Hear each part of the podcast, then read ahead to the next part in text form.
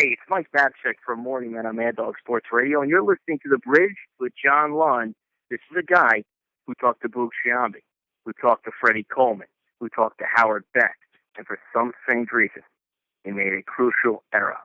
He talked to me. Shut up and sit down.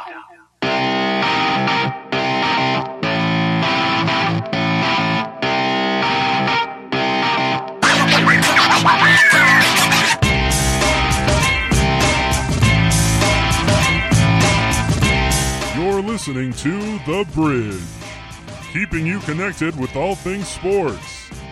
Here's your host, John Lund.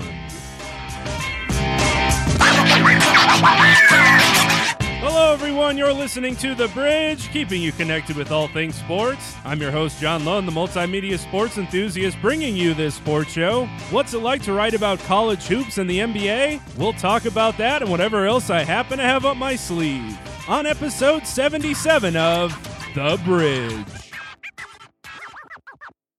Greetings and salutations, everyone. Welcome back to another installment of The Bridge, coming to you live on Sports Radio America every Wednesday night, seven to eight p.m. Eastern Time, to bring you the best and brightest of the sports world. That's right, The Bridge is live on Sports Radio America every Wednesday night, though the show is technically pre-recorded. If you do miss the live show, the podcast version of The Bridge is available forty-eight hours after the initial broadcast, which means you can find the newest episode on iTunes under The Bridge Sports Podcast or on my website at lundin bridge dot com on Friday nights. I'll save all the ways you can listen to The Bridge and where you can find the show until the end of this latest installment. If anything, you can call in or text the show twenty-four seven at nine two nine bridge seven. That's nine two nine, two seven four, three four three seven. Contact the show with your questions, comments, stories, or hot takes, and you'll be featured in the next installment of The Bridge.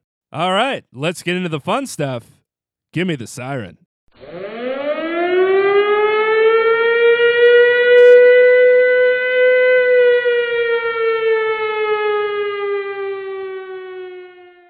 The Cleveland Cavaliers had no problem poking fun at the Golden State Warriors when they overcame a three one deficit to win the N B A Finals back in twenty sixteen. But when two-time M V P Steph Curry clapped back at LeBron James by mocking one of his workout dances with the Kings teammate cheering him on, some folks in sports media weren't too happy about it. It's time for the number one news anchor parody segment in sports radio. Here's this week's edition of Sports News Read Like Real News. The Cleveland Cavaliers made N B A history when they became the first team to ever come back from a three one deficit in the N B A Finals to win the championship. David had defeated Goliath. LeBron James fulfilled his promise to bring a championship back home to Cleveland, and the Golden State Warriors were brought back down to earth, at least for one season. The celebration tour the Cavs then embarked on had its fair share of moments, highlighted by J R. Smith going days on end without wearing a shirt. Around Christmas time of that year, E S P N reporter and LeBron James' personal scribe, Dave McMenamin, reported of the Halloween party thrown by the King that made headlines for its tombstone decorations mocking the death of the three one lead, that a dummy was also dressed like Steph Curry and placed on the floor of the haunted house, forcing guests to step over him upon entry. The ribbing, in a way, was well-deserved for blowing such a lead in the N B A Finals, especially after Curry jokingly said the visitors' locker room in Cleveland still smelled like cigar smoke when the Warriors had returned after winning the championship over the Cavs in twenty fifteen. Now, while still enjoying an offseason of celebration after beating the Cavs for the second time in three years, Curry had his own fun poking at the King. While celebrating at the wedding of Harrison Barnes over the weekend, Curry and other N B A stars showed off their moves on the dance floor, with Curry eventually going into a routine that clearly mocked the one performed by LeBron James during a workout that he posted on Instagram. The impression was spot on, and enjoyed by those in attendance, even the Kings' own teammate, at least for now, Kyrie Irving. As par tradition, some members of the sports media poo-pooed the dance charade, either for Steph having the balls to mock LeBron, or for Kyrie having the gall to enjoy it. Steph then had to address the incident while at a golf tournament, telling Marcus Thompson of The Athletic, quote, "I've been watching that video twice a day since it happened because it's my favorite video in the entire world. He made a song popular by making a video, and that lives. So now every time I hear that song, that's all I think about. And I've been doing that dance because of him. At my house, at dinner. When something good happens, I pull that out because I like it, and it makes me laugh, and it makes me happy. Not making fun of him." End quote. In an N B A world often criticized for the friendships and lack of rivalries within it, even the small inklings of a rivalry still receive the same criticisms. After all, the King opened the door for a perfect response from Curry at his next Halloween party, because if he were to make a dummy of Tyronn Lue for his floor, it wouldn't be the first time the Cleveland head coach would have been stepped over. I'm John Lund for Sports News, read like real news.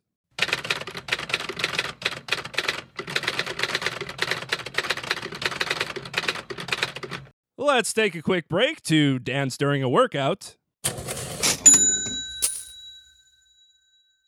When we come back, we'll talk to a college hoops and N B A writer about the next chapter of his career and working within the digital journalism age. We'll be right back on The Bridge, keeping you connected with all things sports. As you heard earlier in the show, you can call in or text in to The Bridge at nine two nine, bridge seven. That's nine two nine, two seven four, three four three seven. Leave a voicemail or text your questions, comments, stories, or hot takes, and you'll be featured in the next installment of The Bridge. Now, we do like to pose a question each show to help give you the urge to call in or text in to The Bridge. This week, we want to know, what will your Halloween costume be this year, and why?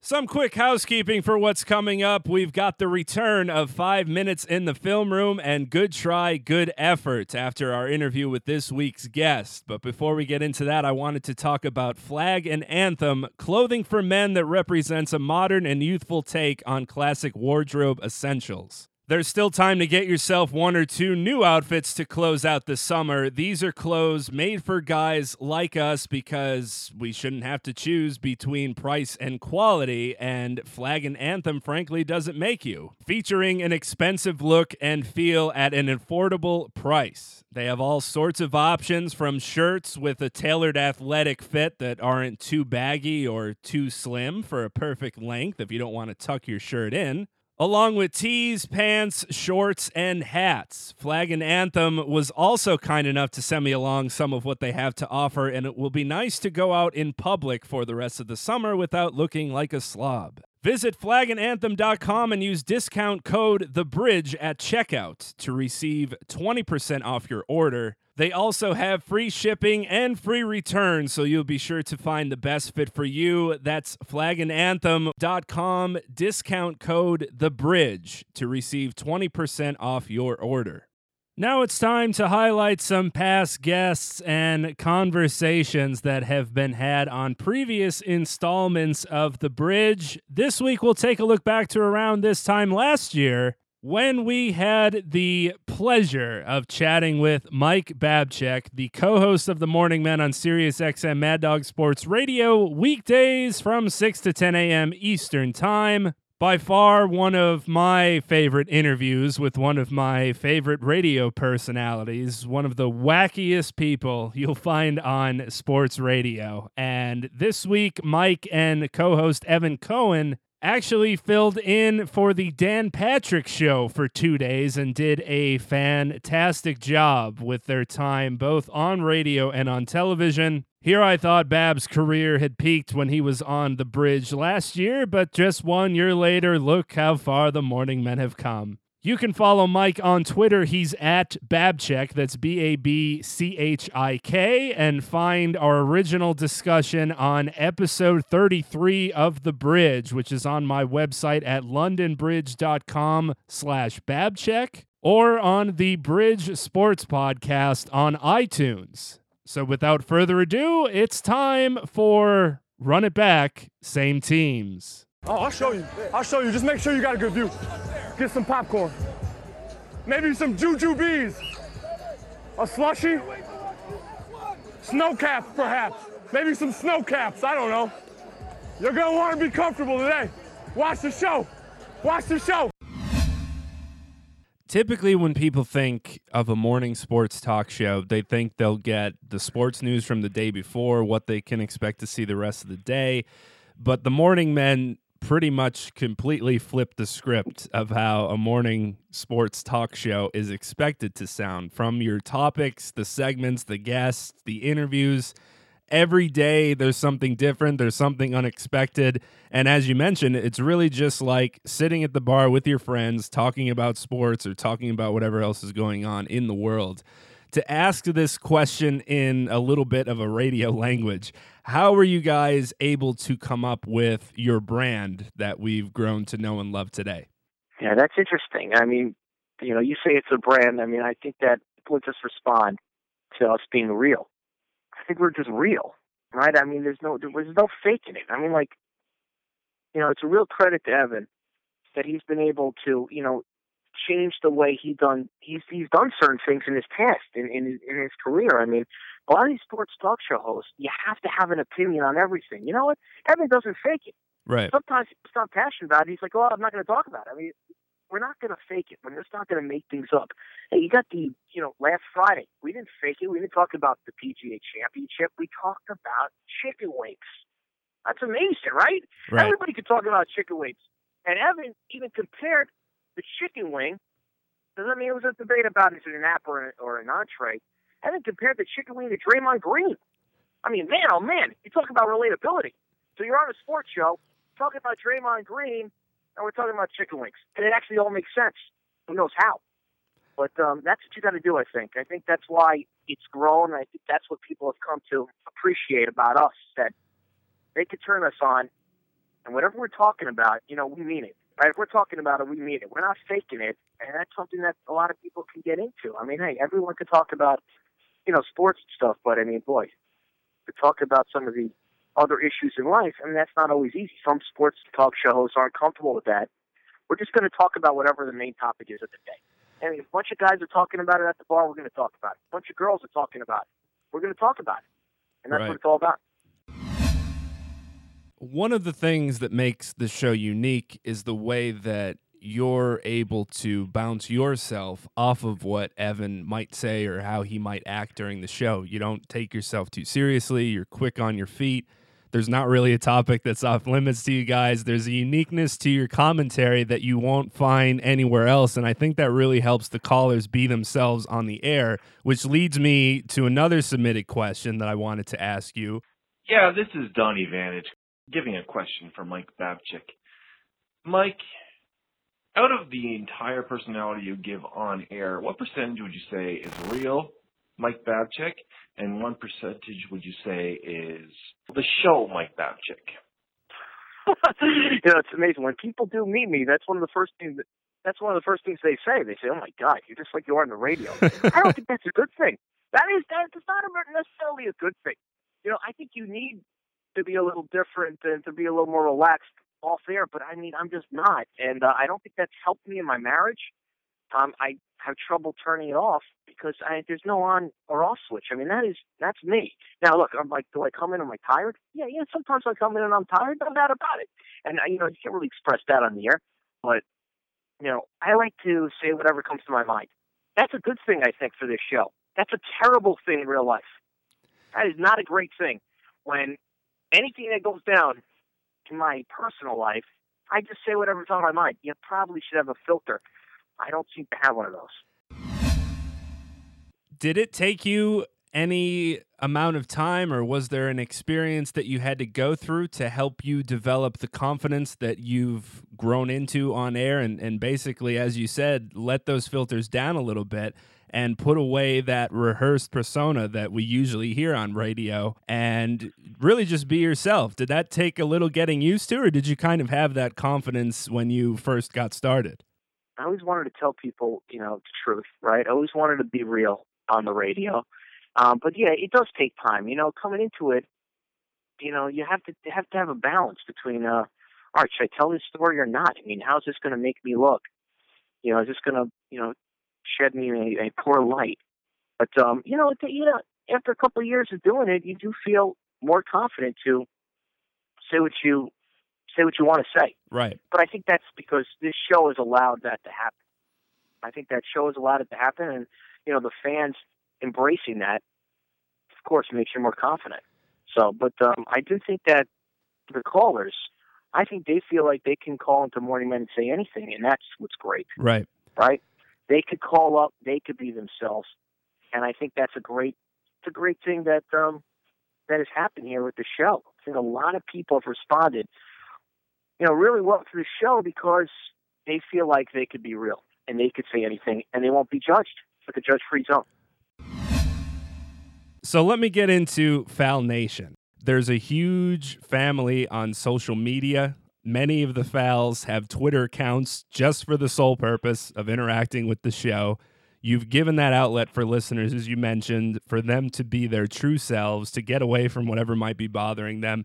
Did you ever think the Morning Men would get the following that you guys have gotten? And what does it mean to you to have that radio family, many of which have become your close friends? Yeah. It's true. I mean, I've even given out my phone number on the air. So, I mean, I mean, I talk to a lot of people, you know, on the phone, which is great because they really do, you know, my job for me sometimes. You know, they'll tell me when Mad Dog, Chris Russo, you know, uh, mispronounced um, Neanderthal, and and and and and whatever it is. You know, so to me, it's fantastic to be a part of a community like that, right? I mean, it's great. It's great to have that because you have people, and um, John, I should tell you, My my baby, my baby's in the background, which is awesome. See, real life, See, John. This is real life. Okay, this is, this happens, man. You know, to me, it's been fantastic. It's such a great response, and it really is. It's a community. It's a family. It really is. And you know, Evan and I and Goldberg. I mean, we appreciate that so much because we know that there are people out there that listen, that care, that live it, and they breathe it. And um, not only that, they do it when the show's off the air. Right. I mean, that's incredible, right? It's not just from like six to ten, you get a couple of tweets. I mean, it's all day long, you know, continuing the dialogue and continuing to talk about, you know, just great things that, you know, who knows, could wind up on the show. So I didn't um, I didn't foresee this coming, but I'll tell you, as soon as we played that clip, and we played it over and over and over again, how are you, Foul? I mean, it was just clear. We're going to call everybody Fouls. You know, people started calling up, calling us Fouls. We're calling them Fouls. And then that's why we got ourselves Foul Nation. So it's an, it's an, it's not like the greatest story in the world, but it's an interesting one because I mean, it came out of nothing. We were just making fun of dogs. Right. Next thing you know, everybody's Fouls. We mentioned the big part that Mad Dog Chris Russo ends up playing in the show, whether that's from the sound bites you guys pull from previous shows or you and Evan doing impressions of him. I want to know what your favorite Mad Dog rant is, but I want you to give me that rant while doing your best impression of Mad Dog. Oh, God. All right. Yeah, well, I mean, I, I like this, um, you know, we just played this recently. I'm into this rant of his talking about Paulina Gretzky. Ah, you know, you got yourself uh, Paul, uh, Paul, uh, Paul, uh, uh, nineties uh, Gretzky there. I mean, you know, would it, would it kill her to wear something, you know, that doesn't show off her underwear? I mean, you got Paulina Gretzky in a skirt. I mean, you got the skirt with the, with the, with the lace there, with everything else, you know, riding up on there. And you got the cameraman. I mean, are you killing me? I mean, you, you think Jim Krause would want to see that? I mean, come on, let's have a little respect here for the golf course. Thank God that my mixer has a mute button because... Oh. I didn't want to take away from that. I am a huge fan of the it's not, and then he names those football players from the oh. Green Bay Packers offensive line, but you guys oh, have totally. taken that to a completely different level and used it for pretty much anything that involves a category, and I don't know how you have a voice after it, but that's the one that I enjoy the most. Oh, well, you know, it's amazing. I'm like, I'm about to pour myself a bowl of cereal here, and so, you know, I, you know, for lunch, I'm a very healthy guy. You know, I, I like to get the sh- most sugary cereal and pour myself a bowl, but I'll tell you what. It's not Crunch Berries. It's not shredded wheat. It's not Cheerios. Wasn't there. Fruit Loops. Fruit Loops. Oh, man. So, yeah, Doggy's the best. I mean, you know what? And I haven't realized right away. It's like, hey, you know, if we're going to do this stuff, you know, if we're going to have this show on Mad Dog's channel, we got to hear from the Doggy. Right. And I think Zevin's idea to actually take the dog sound, right? To take dog sound and actually create little rejoins, right? So coming back from break, you would hear the Mad Dog's voice. Ah, welcome back to these two bozos here. You know, you know, and that was genius. That was genius because everybody loves to hear the dog. Everybody likes the dog. That's why they're listening to Mad Dog Radio, right? Everybody loves it one way or the other, and they want to hear from them. So what better way to come back from a break than hearing dog's voice? So now that's why, you know, coming back from break, you're going to hear like a best of clip, or some would say a worst of clip, and then you're going to have the doggy at the end. All I know is you mess with me, you got problems. That's all I know. Now to this week's guest in Sam Vecenie, who is a writer of college basketball, the N B A draft, and other ins and outs of hoops, and also the host of the Game Theory Podcast. Sam recently announced a new venture for his writing career, and we'll chat more about that, how he got into writing about hoops, what that entails, and what he'll be up to in the future. Hopefully, we'll also get the chance to catch back up with him down the road and talk some college hoops and more when that rolls back around. You can follow Sam on Twitter. He's at Sam underscore Vecenie. That's V E C E N I E. And without further ado, let's get into that interview. We're here with Sam Vecenie. He's a college basketball and N B A writer and host of the Game Theory Podcast. Sam, thanks so much for joining the show. How are you? I'm doing great, man. How are you doing? Doing very well, and I'm sure you'll be doing better and better as the N B A season and college basketball continue to get closer, as listeners might have picked up. I did purposely leave out what your new writing venture will be in October as a little bit of a tease for the listeners, because I wanted to kick things off by turning back the clocks a little bit first. You double majored in strategic communication and film studies. You have a master's from Carnegie Mellon in entertainment industry management. You intern for STARS, you intern for M G M, you live very close to Hollywood, but decided to make the move to writing about sports, starting with S B Nation. So I was curious to just see what made you decide to pursue that path in heading to covering hoops. Oh, man, that's a, that's a great question. Um, yeah, no, I was out here in Hollywood. Uh, you know, graduated in twenty twelve, got my master's in twenty fourteen. Um, the entire time while I was getting my master's degree, though, I was writing. And while I was getting my master's, uh, for the last semester, I was working at Nielsen doing T V ratings. I worked in a department at Nielsen that we didn't specifically handle ratings. We specifically handled everything outside of ratings. So if a channel was debating kind of changing their branding, Uh, like the little watermarks that you see on T V, or if they wanted a full audience profile of what their uh, viewership was, we would create that profile and kind of make it easier for their executives to kind of break it down to potential advertisers and to potential uh, or to stockholders or uh, things of that nature. So I was doing that for a while, actually. I was doing it for a long time.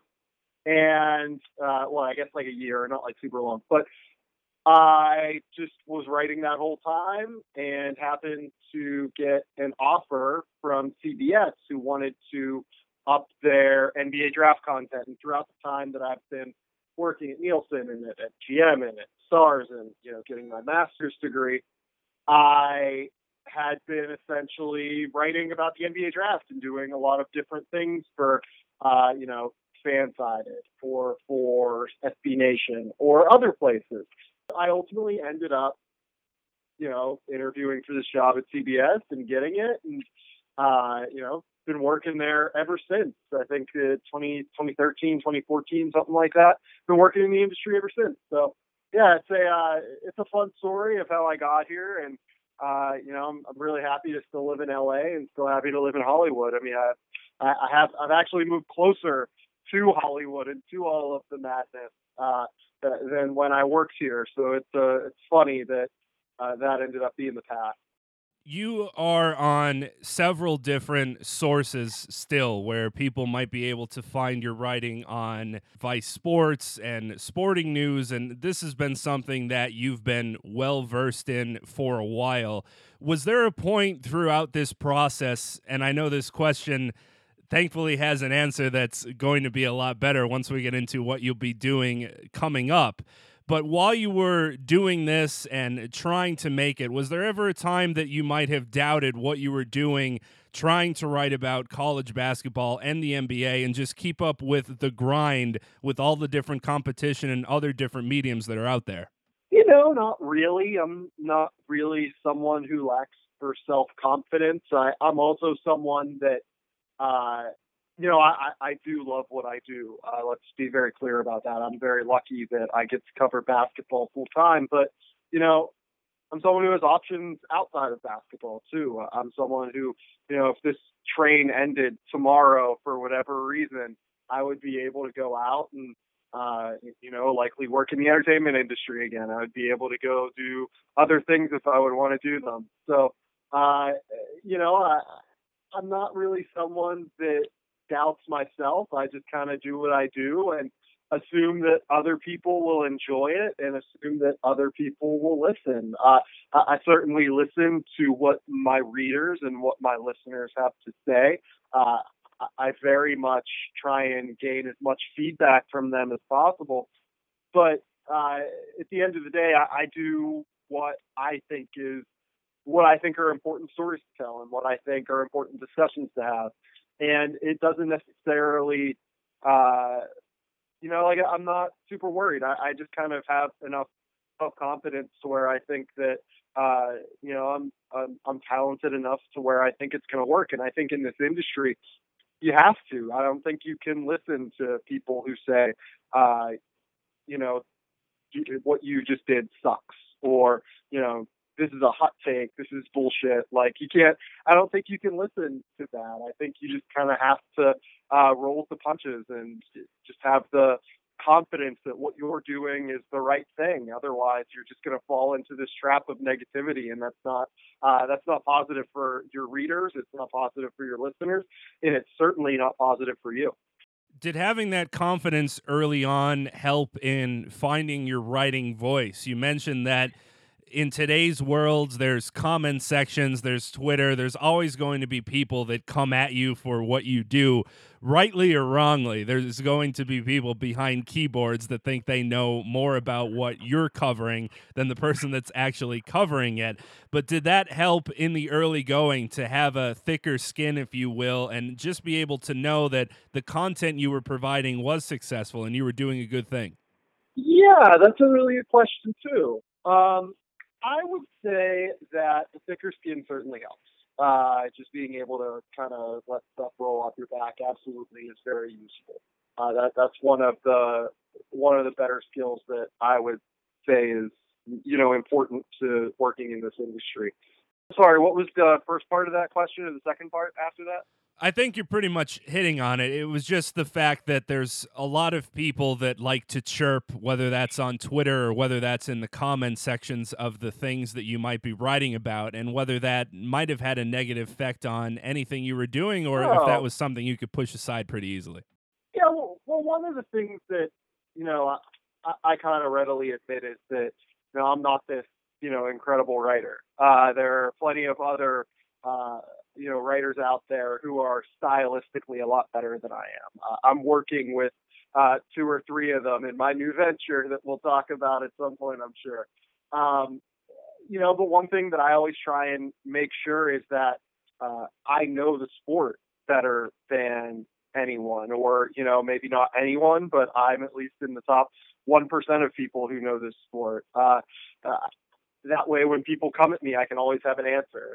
You know, someone is saying, why do you think that uh, Alonzo Martin's defensive scheme is poor? I can come out and say, well, they're really athletic. They're in the bottom five in turnover percentage in the country, and they are, uh, you know, it's hindering their offense. Or I can say, yeah, the Washington Huskies this year, their defensive scheme was a nightmare. So despite having Matisse Thybulle, who is an above-average defender, uh, he kind of fell into the malaise of their structural issues. Like, if I can kind of do that as well as talk about the N B A, as well as talk about that, I think that it goes a long way to, you know, helping your readers and listeners understand your level of expertise within the subject.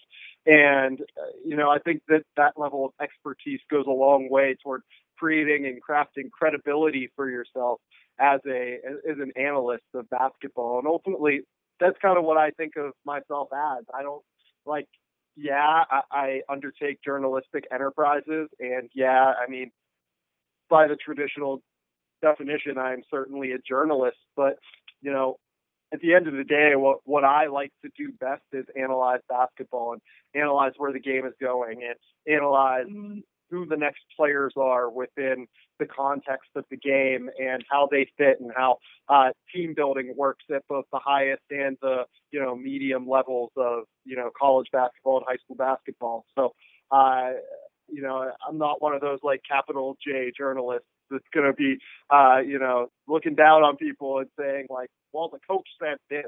Well, if the coach said this, I need to be able to explain why the coach is saying this. Otherwise, I don't think I'm really doing my job. Is there a piece or a project from your writing or an interview that you've done up until this point that stands out to you, or one that you're most proud of so far? You know, I don't know. That's a really good question. I, I have not really thought of, you know, I, I didn't really think of anything ahead of time. Uh, I, I'm someone who writes like two or three times a day typically. So like, I, I don't really have a, uh, have like one certain thing. Like over the last three years, I've probably written, you know, five thousand, four thousand things. It seems like, so I, I don't, I, I don't really have an answer to that. That's a, that's a tough one. Like, you know, I, I was very happy that this year, Uh, I think I had the most accurate mock draft of any like expert on the internet, like quote unquote expert. I mean, it's a mock draft. I still like was under fifty percent on uh, first round picks correct, but I was pretty pleased that, you know, I, I was as accurate as I was with the mock draft this year. And, uh, you know, I think I'm always very pleased with the way that uh, my features breaking down players end up working out. Uh, sometimes they end up poor, but most of the time I think that I'm pretty pleased with uh, the way that I'm analyzing basketball. Like I said, though, I'm not someone that's going to be like, you know, writing flowery language and, uh, you know, doing doing all of the things that, you know, Sam Borden, for instance, today wrote this thing on Darko Milicic uh, that I read. And I was just like, this is incredible. I could never write this. Um, but I, I'm self-aware and, you know, I think I just try and do the best that I can. And, you know, I'm lucky enough that people come along for the ride. Before getting into what you'll be doing, you recently got to hang out in Vegas to watch some A A U basketball and the circus that is that, and that is LeVar Ball, who was also there as well. That doesn't have to be included in this answer, however. I was wondering what your best story is from that most recent trip to Vegas. Um, I mean, I went top golfing with, like, Jeff Borzello and Gary Parrish and, you know, Matt Norlander and Reed Forgrave. That was fun. I, I that was probably the best thing because I hadn't picked up a golf club in like nine years before that. Um, no, I mean, LeVar was pro- the LeVar's Ion game was probably the best. You know, it was it was being front row for that scene where you have an elite level prospect in Zion Williamson. You have an elite level prospect in Melo Ball, or whatever people want to say about Melo Ball. He's still a very worthy, very capable, like high four star, low five star prospect, in my opinion. Um, you know, just being there for that scene, it was unbelievable. I was talking to a coach afterward, and he was like, yeah, I had to stay over here on this other court within the arena, and I was recruiting a kid, and plus, like, I didn't want to fight with the crowd. Uh, you know, so I just pulled it up on my phone and was watching it. So there were literally college coaches, like, on other courts at the same gym watching this on their phone because it was such an event, right? Um, you know, to set the scene, you would look back, and I know the guy who, uh, you know, does a lot of public relations work for Adidas. His name is Dan Cutler. Cutler had to literally, like, stand on the corner of the court to stop the crowd from, like, flowing onto the court. Like, he had to stand there and just make sure that, like, no one was getting past him. Otherwise, there was just going to be a flood of these, you know, high school kids and onlookers trying to get onto the floor. And then, like, Zion Williamson's coach was holding a sleeping baby during all of this madness. And I don't understand how this baby stayed asleep. It was the most incredible part of the evening to me, to be honest. Um, everything about it was just so outrageous. You had Andrew Wiggins and Thon Maker and Damian Lillard and Lonzo Ball and, you know, all of these celebrities, you know, gracing the sidelines of this arena. And literally LeBron James tries to show up and can't get in because the police tell him, if you come in, you're just going to create more of a scene and create an even bigger fire hazard for us. So, like, this this event was so big that LeBron James got turned down. It, it's just insane, like, that little that little world that uh, happened on that Friday night. LeVar Ball didn't do anything too crazy. So that was also a, a nice uh, a, a nice departure from the norm. Yeah, when LeVar Ball can not be the main story on certain nights, especially when that matchup happened, as you mentioned, that's when you know that what you're at is something that's going to be remembered for a while. So as I've been teasing, you announced a new chapter to your career last week, in that you'll continue to write about college basketball, the N B A draft, some other N B A odds and ends now for The Fieldhouse, which is a college basketball startup that will be part of The Athletic and led by former Sports Illustrated college basketball savant Seth Davis. And there's a couple things I wanted to touch on regarding this. First, with what some of the things you'll be writing about for them. You've previously been pegged on different platforms that have run your work as an N B A draft expert and have put forth a ton of work around that every year. I was interested in knowing what interests you in the N B A draft and everything that goes into that as one of your main focuses when it comes to what you cover. Look, yeah, I'm just someone who is fascinated by team building and by, you know, fitting different puzzle pieces together, right? Like, I think that when people read my work, they can probably tell that I focus more on how these players are going to fit within the constructs of a team environment a little bit more than even just their skills, right? Like, I talk about, yeah, Jackson's floor spacing is going to be an issue in Orlando and in uh, Philadelphia, but in Phoenix, where he's next to Devin Booker, it's going to be a little bit better, right? Uh, you know, Ben Simmons' ability to, or inability to shoot, but ability to get out and transition is going to be a really nice mix next to Markelle Fultz. And it's going to be really interesting to see how he works with Joel Embiid, because Embiid can step out and shoot, but he also likes to clog the paint and work in the post because he's so effective there. Um, I, I think that fit within the N B A draft and fit for these prospects is so much more important than what, like, anyone, I, I think, other than really myself, talks about uh, within those schemes. Like, everyone talks about, oh, you should go best player available, best player available. That I kind of agree, but it should be best player within your scheme and within the construct of your team. And I think that is ultimately what the most important part is of kind of selecting an N B A draft pick. Regarding The Athletic, and for people that don't know what The Athletic is as a whole, to summarize a little bit, it's basically a subscription sports site that started localized in Chicago last year and is now growing to include Cleveland, Toronto, Detroit, the Bay Area, as well as the national coverage for college football and college basketball, which you're involved in. And it's an interesting concept, to say the least. As the saying goes with what they've been doing, one man's trash is another man's treasure, in a way, because many of the well-regarded writers who have been laid off from different companies over the past several months are jumping on board with this. And the model for The Athletic as a whole could pave the way for the next generation, if you will, of sports writers and how that content is provided and taken in. But instead of having me ramble about what I think about it, what made you decide to join up with this and to come on board with The Athletic?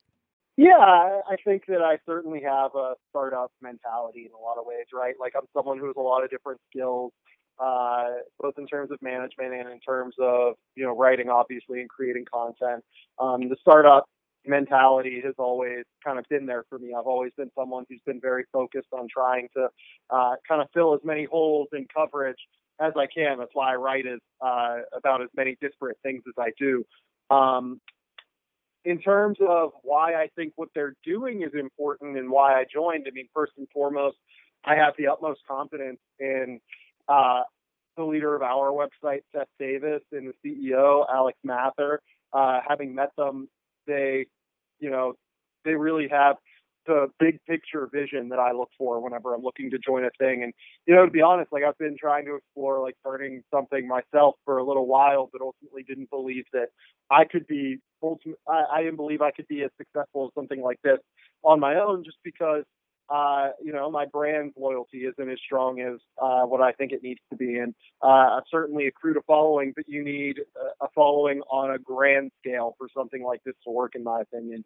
And uh, with Seth, I think you certainly have that. He has much respect in the industry as anyone, and it's well-deserved. He's really uh, not only one of the smarter people you will find in this industry, but he's genuinely uh, one of the best people that you'll come across. He's an incredibly uh, kind person who can get along with just about anyone. Uh, you, you kind of walk anywhere with them in Vegas or in uh, any sort of basketball circles. Everyone knows that, and it's uh, you, you know it, it comes from being on T V for years, but it's well earned uh, and well deserved that he's been on T V for years because of uh, his success there. And then, uh, you know, the platform of The Athletic, I think, has been built up, uh, you know, incredibly. I love the way that their user experience is. I've been a longtime subscriber of it. Uh, I love the way that they essentially just trust content providers to create the content.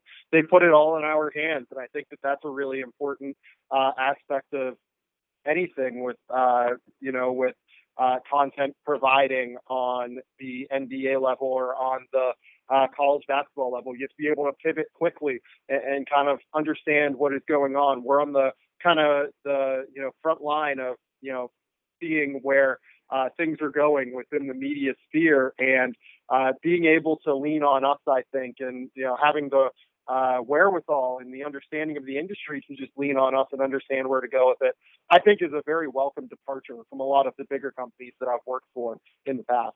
Have you discussed what subscribers might be able to find should they join up with The Athletic, where pieces might get taken as far as feature stories, game stories, the coverage of specific teams or specific players, whether or not podcasts will be introduced to the mix? Has there been a discussion yet about where you guys would like to start moving toward once that release date happens on October first? Oh, man, those are all very broad questions, and uh, they have been Uh, they've been discussed, uh, certainly, but we're still definitely kind of getting a content plan out there. What I will say is that, you know, me being out here on the West Coast, I'm certainly going to write a lot about the West Coast. I'm certainly going to, you know, throw my hat in the ring on, you know, East Coast stuff and Midwest stuff and everything like that. But, um, you know, people who followed my work in the past will certainly know the one question that we get asked more than a lot is, are we going to care about mid-majors, and are we going to care about low majors and stuff like that? What I can say to people is, you know, if you follow my work and if you followed my work for years, uh, I certainly do write about mid-majors a lot. And I certainly write about uh, low major kids a lot and, and about teams like that a lot. So uh, that's not going to change for me. I think it's really important to cover the undercovered. And uh, in terms of podcasting, my podcast is going to be over there for sure. Uh, I think that they certainly have big plans to build up a podcasting platform, which is really important. So, you know, beyond that, I can't really give too, too much more details because I'm not involved in the intricate decision-making that, you know, Seth and Alex are necessarily, or really at this stage, I might be at some point, but I'm not yet. Um, but beyond that, you know, I think that that can kind of give it a feel at least for what this is going to be. Right. It's very exciting. And I know one of your main platforms will be that you guys will care about college basketball after March is over, which I'm sure college basketball fans will be yeah. happy to see. And there'll be plenty of coverage about what's going on within that and within the N B A as well. And you mentioned your podcast, The Game Theory, which will pretty much remain the same for the foreseeable future.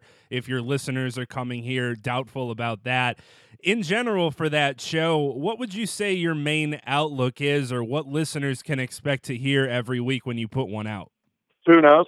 Um, no, I, I do a lot of different stuff. I talk, you know, like my last podcast was talking with Steph and talking with Reed Forgrave about like talking about politics online and LeVar Ball and like the role of the media and, you know, stuff like that. But, you know, the one before that was, would you rather have Giannis Antetokounmpo or Kawhi Leonard? Like, and then, you know, I'll talk about recruiting later this week, being out in Vegas and wanting to get the opinions of, you know, more expert people than I am, guys who have seen these high school kids more than I have. So it's going to be a grab bag. I just try and have a good time with it. You know, I, I try and make people laugh. I try and uh, bring up interesting conversation topics. I, I don't go like, you know, I, I'm not doing like a super serious podcast here. I uh, just try and have fun with it, and we go where it goes.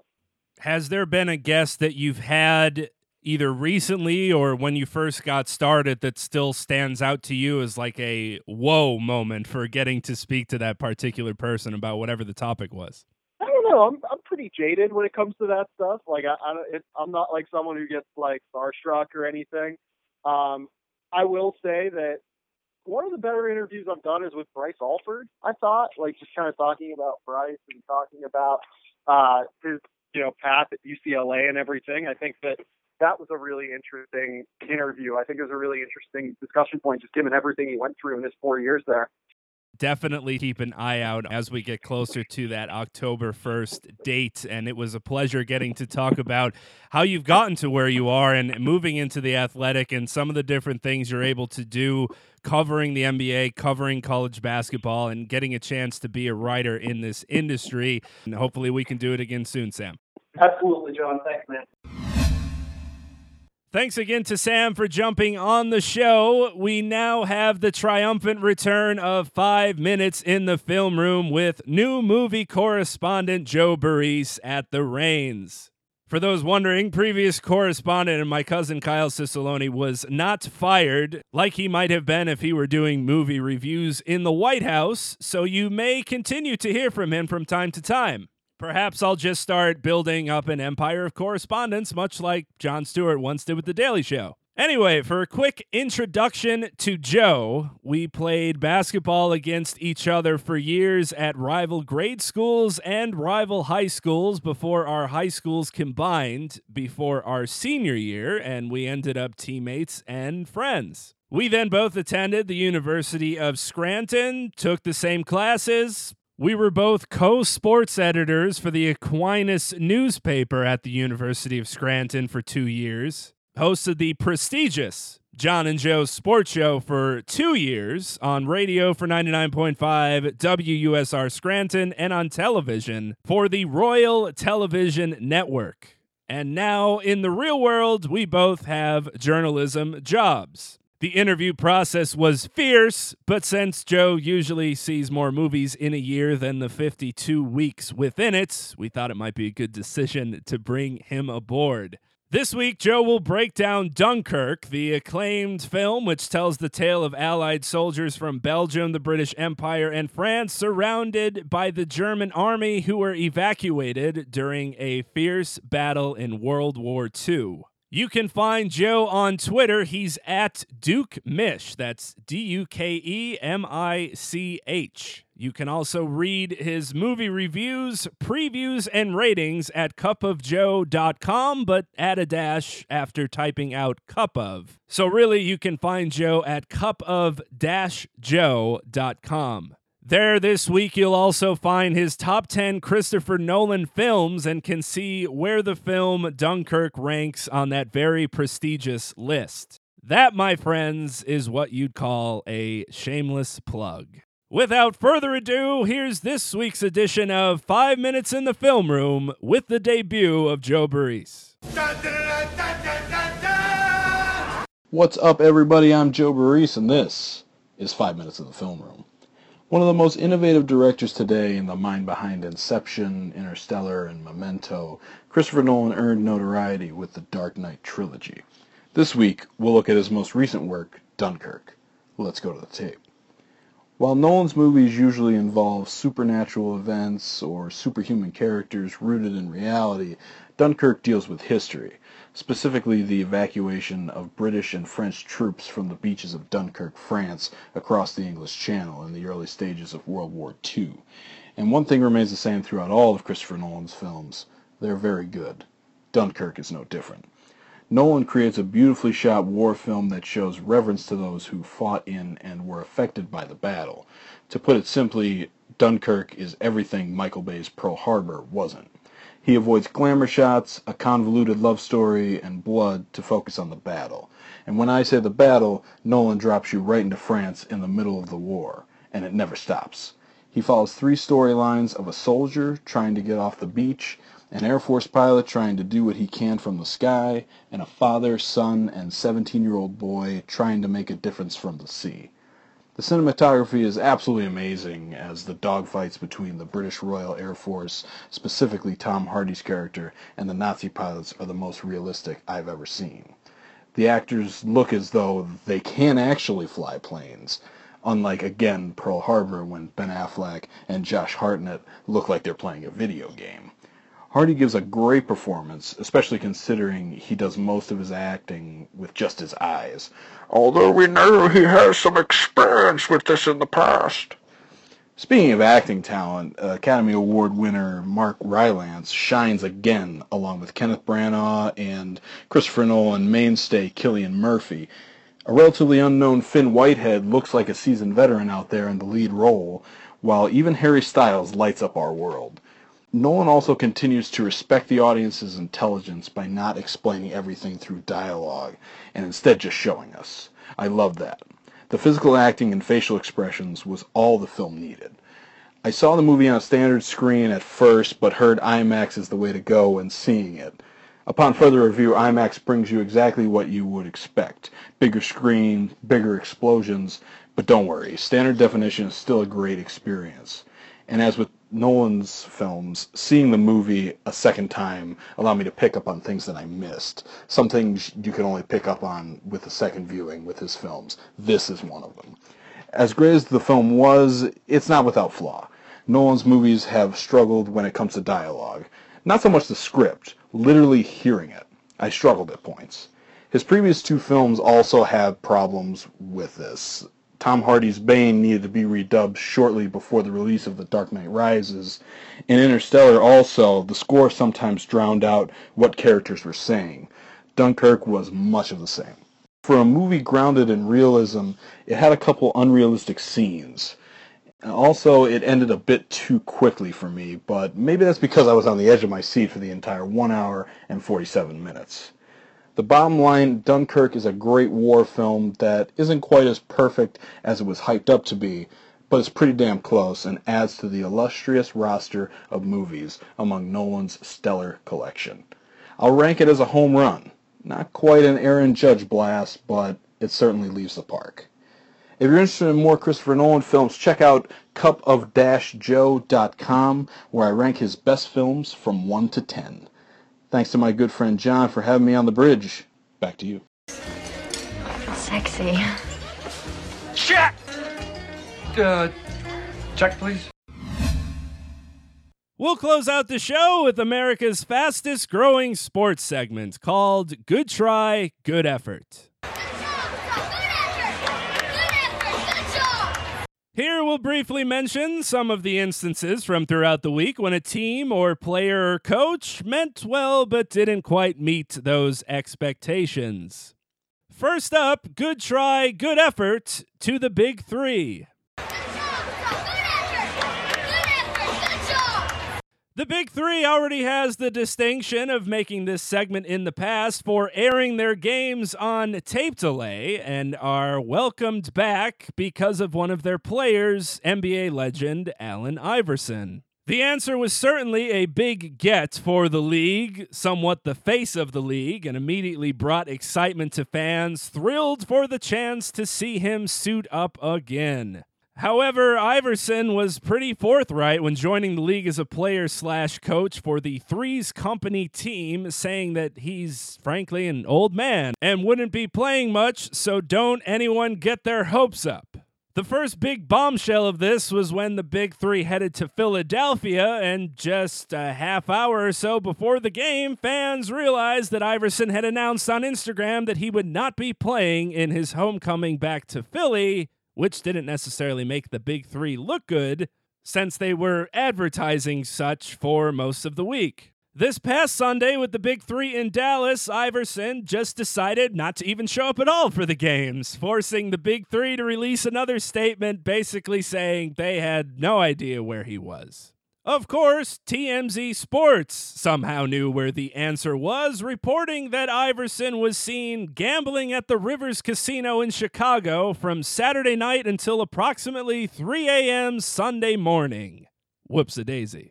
Iverson received a small slap on the wrist for skipping the games as Big Three Commissioner Roger Mason Junior announced during the weekly press conference that Iverson was suspended for one week, so he won't be playing when the Big Three heads to Lexington, Kentucky. When pressed for more comment at the press conference, Mason Junior reportedly said he just didn't have any more answers. Ha ha!